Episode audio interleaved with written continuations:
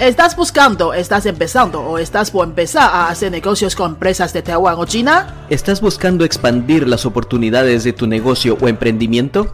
¿Estás buscando aprender chino para negocios de forma eficiente, fácil y divertida? Estás en el podcast correcto.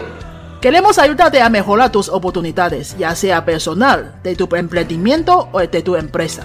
Somos Fernando y Yolanda, maestros de idioma en Taiwán. Aprende chino para negocios con nosotros y empieza una nueva etapa de tu vida.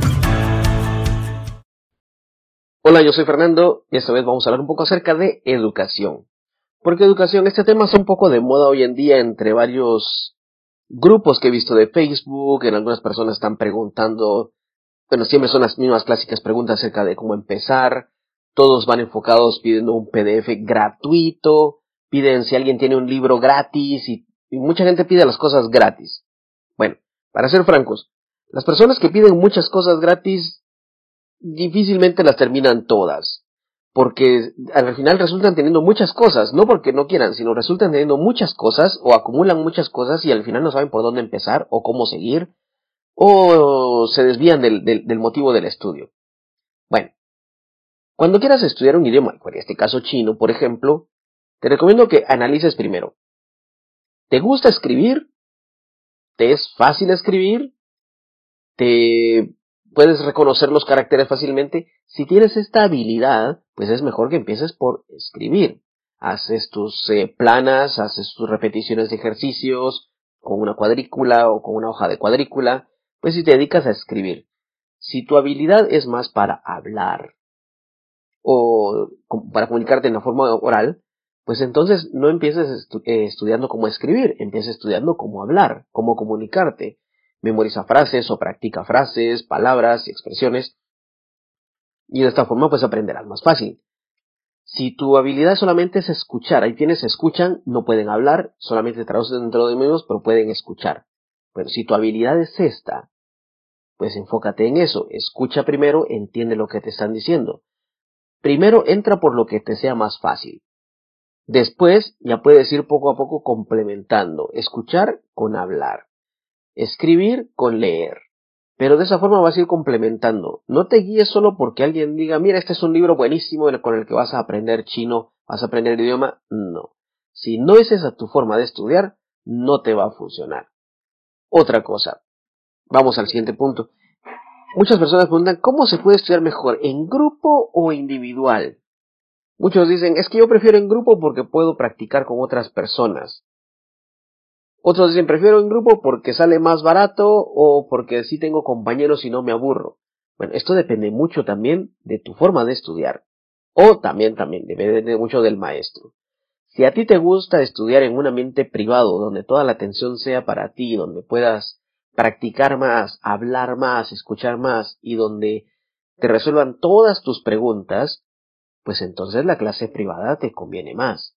Si buscas una clase de de grupo, pero tienes muchas preguntas, y te gusta que todo sea enfocado a tus preguntas, si te gusta participar mucho, y a veces, por decirlo así, eres muy absorbente con el tiempo del maestro, pues te conviene la clase uno a uno. Sí, es más cara, pero eso es lo que vas a recibir. Vas a recibir lo que vas a pagar. Toda la atención va a ser para ti. Cualquier pregunta que tengas, te la van a responder. La clase puede ser personalizada al punto o los temas que a ti te gusten, no precisamente lo que esté en el libro. Ahora, si te gusta, por ejemplo, eh, colaborar con otros, reírte con otros, aprender con otros, este ambiente de jocoso, de compañerismo, pues la clase de grupo te conviene más. Pero en la clase de grupo, obviamente, van a seguir unas reglas, van a seguir un orden, hay un programa escrito o hay un libro en el cual se están basando y van a seguir de acuerdo a esos temas salirse de un tema, por ejemplo, si tienes una pregunta, o si imagina un compañero tiene una pregunta y, se va, y, la, y la clase se desvía por ese tema, pero a ti no te interesa ese tema, pues entonces vas a sufrir.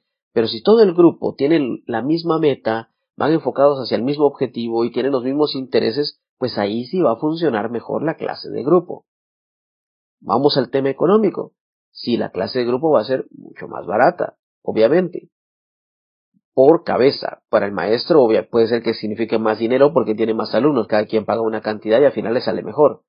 Pero la atención está dividida.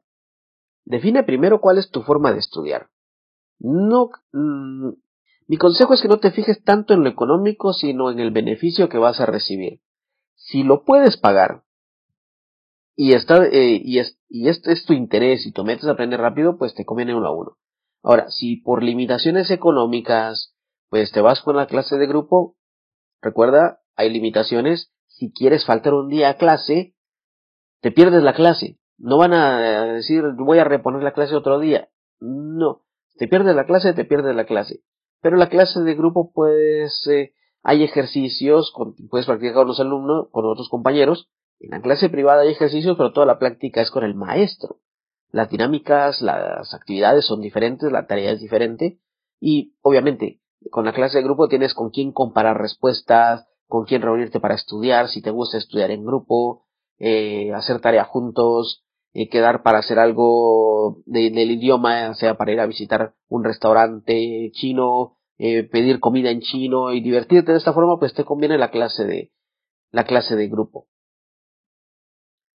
Si tienes una meta específica, por ejemplo, yo he visto casos de personas que lo que quieren es prepararse para hacer una presentación de negocio. Si tienes una meta específica, si tienes algo ya una, una fecha límite para aprender algo, son las razones también para una clase privada.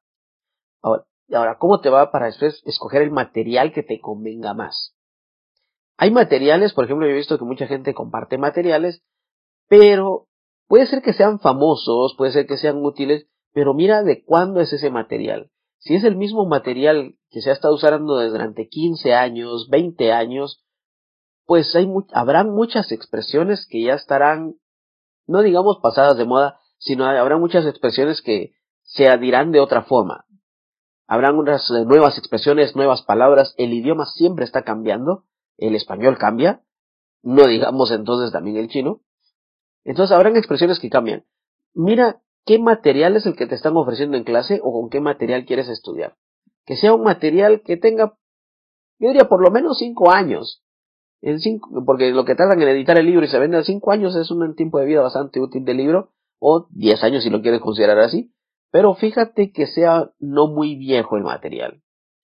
Que te digan, pero es que este material que siempre se ha usado y es muy famoso y esta escuela lo utiliza por mucho tiempo.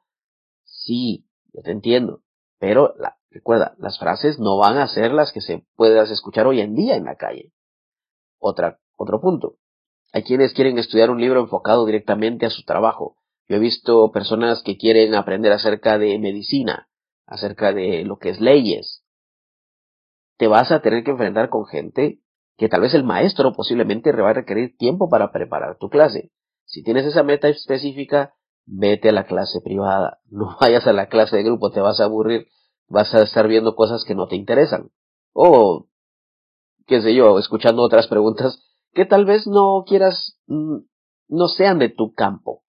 Si quieres algo específico, vete a la clase de grupo. Bueno, eso es el material.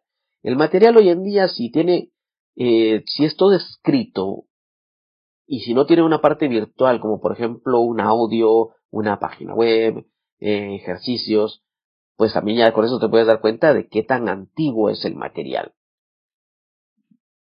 Solo basta con ver el material. Si es solamente blanco y negro y no tiene ni siquiera un segundo o tercer color, ya te das cuenta que es un poco viejo. ¿El maestro puede preparar sus clases? Sí. En la clase privada funcionan excelente porque todo es personalizado. Ese es el material. Entonces hablamos de clase privada, clase de grupo, el material que vas a utilizar, el material que tú quieres aprender, lo que quieres aprender, los temas específicos que quieres aprender. Hay libros de ejercicios muy buenos, ejercicios de acuerdo, pero para practicar caracteres, para practicar expresiones, obviamente no personalizados. Este es mi consejo.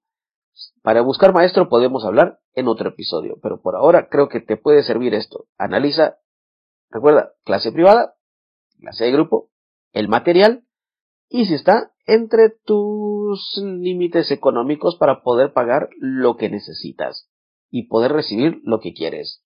Entre muchas veces el precio implica calidad y si vas a pagar por algo tienes derecho a exigir un poco más. Si vas a pagar muy poco, no vayas a exigir mucho porque no, no estás pagando para exigir tanto. Esa es la realidad.